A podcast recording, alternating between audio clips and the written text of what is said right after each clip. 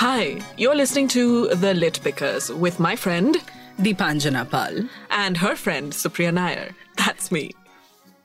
For today's episode, we thought we'd play uh, a little ball game where we pass the mic back and forth uh, as we talk about something that we're both mildly interested in.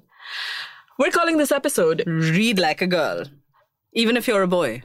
or indeed any human being. Yeah, gender fluid. This is a gender fluid episode. Yes, and in our attempts to be gender fluid, gender neutral, and gender empowered, and to do gender justice, have I covered all the bases? Probably I'm just not. so confused right now with all the genders that I'm like, just say anything. I agree. You sound great. Okay. We're kicking off what we hope will be a running series of just our favorite recommendations for feminist reading.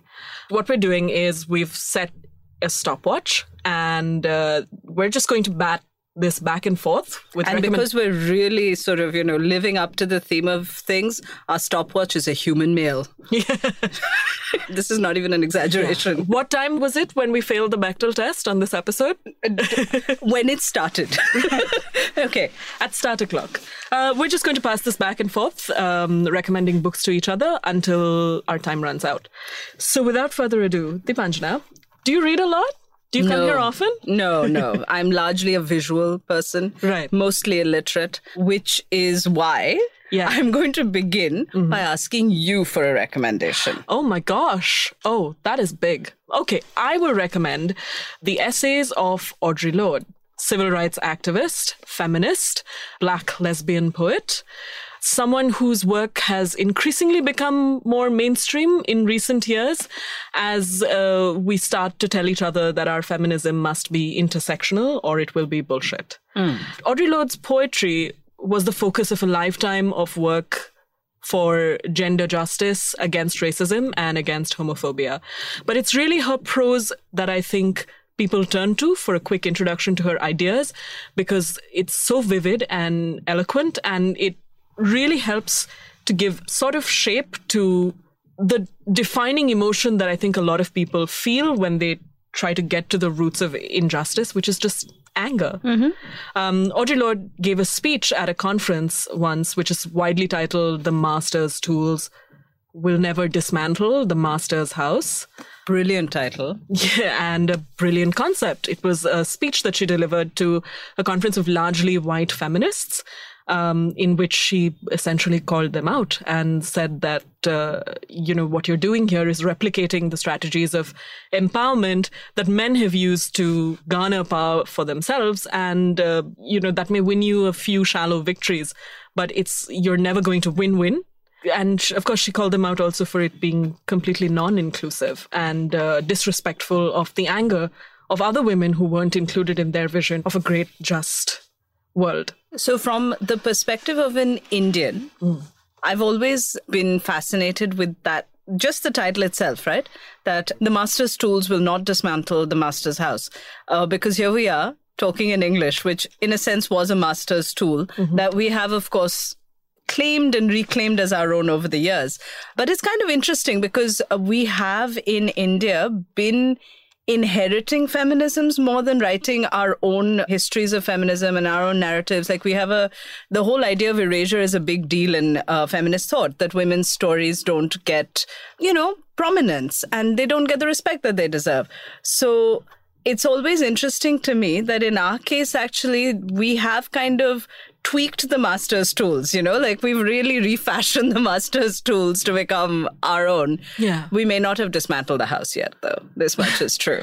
suppose that's the thing about an instrument like language right it can belong to a master but also be refashioned by you know the laborer okay um, I, I have lots to say about audre lorde i think she's a complicated person but i also want to hear about your so I will book. I will bounce off your black feminist and raise a black feminist of my own by the name of Bell Hooks. Born Gloria Jean Watkins, took on the pseudonym Bell Hooks, uh, which she writes with a small b and a small h, which I will admit is the first thing that I noticed when I discovered her. Because, when was that Um, I think I was in college actually, so I think I was about 2021. I came to Bell Hooks very late in okay life, so this was about three or four hundred years ago at least. right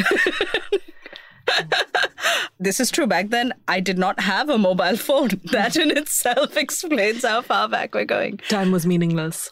And yet, bell hooks was meaningful and continues to Right. be meaningful. Yes. Um, so there are a lot of books of bell hooks that I think are very interesting to look at, particularly today, because we have a continuing conversation which has revived about what it means to have an empowered woman's rights, what it means to be a man in a feminist man in patriarchy.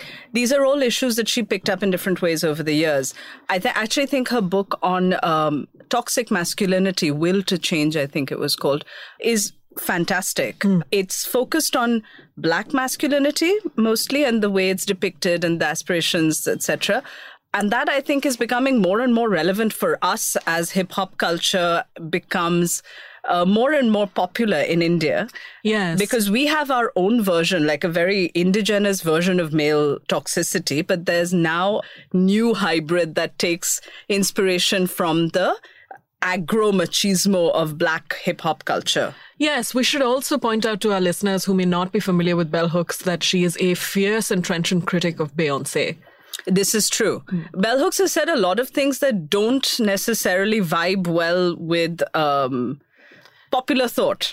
But what I love about her writing is that she takes really, and actually, this is true of a lot of feminist writing, nonfiction, that she looks at popular culture, she looks at stuff that's around us. And shows it from a certain perspective. Now, you may agree or disagree, but there's a very potent argument that she's putting forward. But the book I think of hers that I would recommend as a starter is uh, Feminism is for Everybody. Again, there are bits in there that I'm pretty certain not everybody will agree with, but uh, beautiful, easy writing for very complex ideas.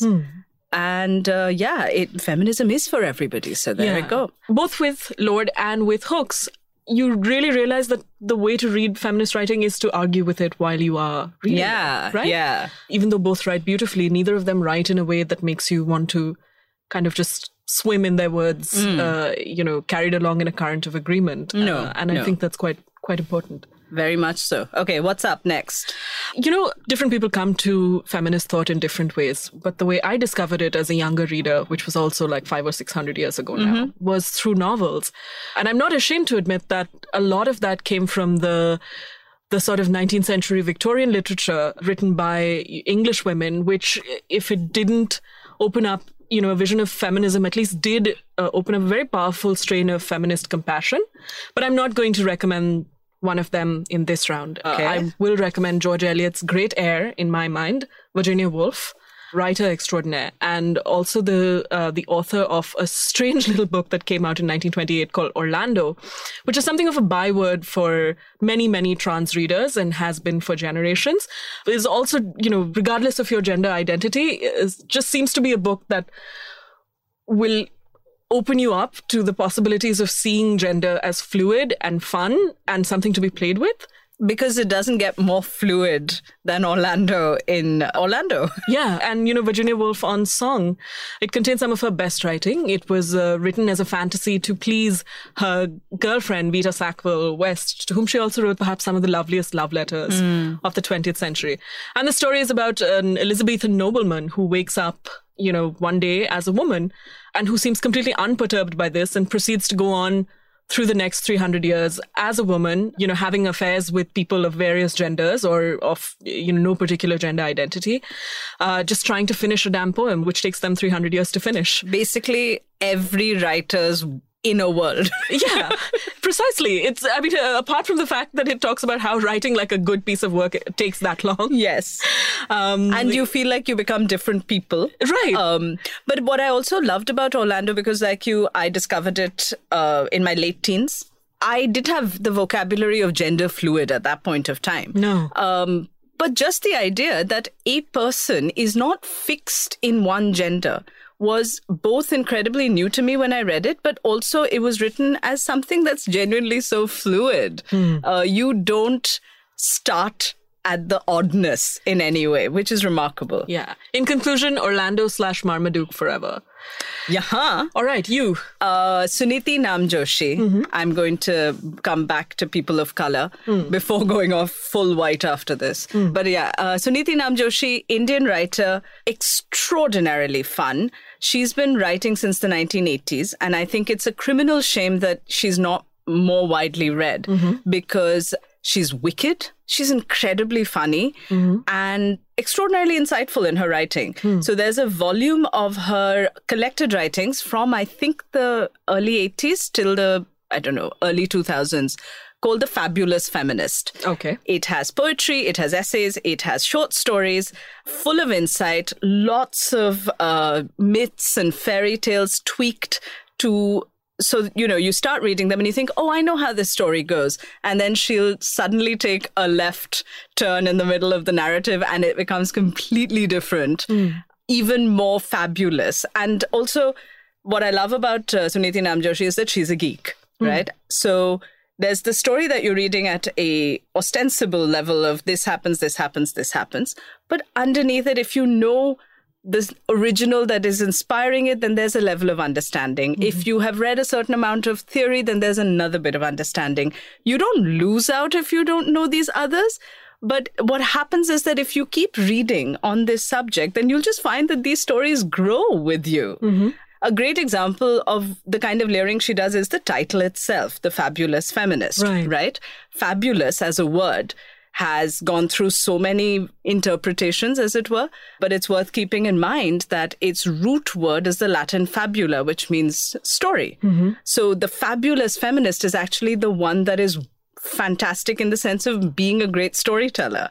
Uh, but then you also have the fabulous, um, which obviously means camp. so you have. Which means glittery. So Suniti Namjoshi, fabulous feminist, would be my second pick. What about you? Uh, okay. I'm going to go with uh, a slim volume called The Scum Manifesto. Oh. That was written in the 1970s by a woman called Valerie Solanas, who is uh, most famous, or at least who has gone down in history for being the woman who shot Andy Warhol, not with a camera, but with, with a gun, with an actual bullet. She didn't kill him, But, she tried. she tried. To call Valerie Solanas bold would be to call the sun hot. Um, she was a rebel. She did and thought a great deal about feminist emancipation in her time. But the Scum Manifesto is perhaps kind of the distilled inheritance of all her work that we have, much of which I believe we're still trying to decode and understand and push back against in many cases. The first line of the Scum Manifesto runs Life in the society being at best an utter bore, and no aspect of society being at all relevant to women. There remains to civic minded, responsible, thrill seeking females only to overthrow the government, eliminate the money system, institute complete automation, and destroy the male sex. Yeah, that sums up worldview, if anything ever did. Yeah, I really like this uh, sort of, uh, you know, to take off from the idea of a fable Yeah. that can contain the possibility of a radical thought within it. Uh, I, I really like the idea of someone taking on the business of an outsized pantomiming persona and find in it a way to contain, you know, very real anger and a very real call for like a complete transformation roots up. It harks back to Audre Lorde's thoughts about anger and about rage, but it is also in it's, but it's not just an instrument of that rage, but it's also like a brilliant expression of that rage too. It's an essay that I think will make a lot of the people who read it laugh, but that will also make many, many people, many feminists read it and think, God, yes. Speaking of rage, do you want to tell our listeners what SCUM stands for? Why don't you tell them? I have so much joy saying this that thank you for that moment. Society for Cutting Up Men. Yeah. Okay. Um, I do have one question though about Solanas. Um, the absolutism that she has with gender, you know, the woman is fixed, man is fixed in certain gender identities. I mean, a lot of the opposition that she has towards masculinity comes from the notion of this fixed gender, which is kind of a contrast to, you know, Orlando. The whole notion that you can be gender fluid, which in turn also brings with it, you can't then hate men Do you find that opposition problematic? I find it a useful thing to think about. Uh, you know, Solanas was obviously both completely dead sincere about what she was talking about and also taking a pose. So, you know, it becomes possible to talk about a breakdown in gender roles once you have, for example, reached a point where you can say, okay, I'm about to institute automation and destroy the money system. Mm. Until then, regardless of who performs what role, the, the power imbalance of the world and how we relate to each other is contained and understood very largely in how we perform masculinity and femininity. So, in that sense, I find that pretty useful. Mm. My understanding is that a lot of trans scholars find it useful to think about as well because so much of trans identity is both about escaping the confines of the gender binary and yet grappling with a certain normative idea of what a woman should be or what a man should be, hmm. regardless of whether you're cis or trans. Okay, all right. That's for Valerie Solanas. Thank you very much, Our Lady of Scum. Deepanjana, what do you have next? Taking off from your idea of the performances and power imbalances, Margaret Atwood, hmm. whose body of work in general is a joy for anyone who likes reading about complex women because hmm. they're not good all the time by a long shot. Hmm. My personal favorite is Cat's Eye. Cordelia is by far one of the most charismatic characters I think that exist in literature. She's, I guess, technically a bully, but she's a lot more than that. For me now, though, in the context of this discussion, the book that I would recommend is The Handmaid's Tale. Right. Um, Never heard of it. Never heard of it. Partly because it has been adapted to a web series. Yeah, is Um, that good? the first season was not bad. I'm unconvinced by the second season because the second season is going beyond the book. And as a long-standing stalker, sorry, fan of uh, Margaret Atwood. Yeah, I hope you're not listening, Margaret. Oh no, I told her. She knows. Oh, all right. Um, yeah, I, I had to interview her Well, once. then hope you're listening, Margaret. Yeah, really. Yeah. Um, so I was interviewing her, and I knew that I'd never get past this, so I just decided to open with it, saying, "I gotta tell you, I love you so much." And didn't quite go that way, but it was close enough. And she sort of paused for a minute, and she said, "But were you actually stalking me?" And I said, "Almost." And she said. Damn, I didn't notice you. And I was like, this is why I love her. anyway, so The Handmaid's Tale um, is set in an unspecified future, which feels remarkably like the American present today, uh, in which women have lost all rights and are seen only as vessels for procreation. And if you are not able to have a child, then you have handmaids. Um, it is an extraordinarily well imagined world. Um, and it's a world that's made even more evocative because of the kind of details that she supplies at different points. So when you enter it, you don't actually know exactly what you're into, but little by little, these pieces come together. So it's like being faced with a jigsaw puzzle that's been semi formed, and one by one, the pieces fall in place. And with every piece that does fall in place, it feels like an epiphany. Hmm. I think one of my favorite moments of reading is still that point at which I realized why the first person narrator is called Offred. Hmm. And I will not tell you why because I'm hoping you'll read it and have that moment for yourself. Right, because this hasn't come out in the series yet. Uh, I don't think so. Okay. I abandoned the series after a bit. And if you are stuck on the series, then you really should read the book because it will bring you more joy. Oh, fantastic. So it looks like we ran out the clock a few minutes ago. Indeed. That's all we have for you today, but I think we have enough to be going on. Yeah. Hopefully, we'll be back reading like girls. And in the meanwhile, find us on Instagram. Listen to the other episodes of Lit Pickers because they have very good advice for reading, whether you're girl, boy, anywhere in between or beyond. And uh, we'll, We'll see, you, soon. next time. Thank you.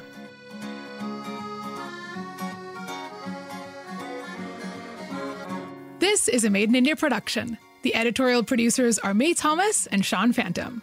Shania Subramanian is our producer, and the assistant producer is Janam Devan. These episodes are edited by Vijay Doifore and recorded by Adriel George, as well as the Island City Studio. Our theme music is Here's to You by the Easy Wanderlings.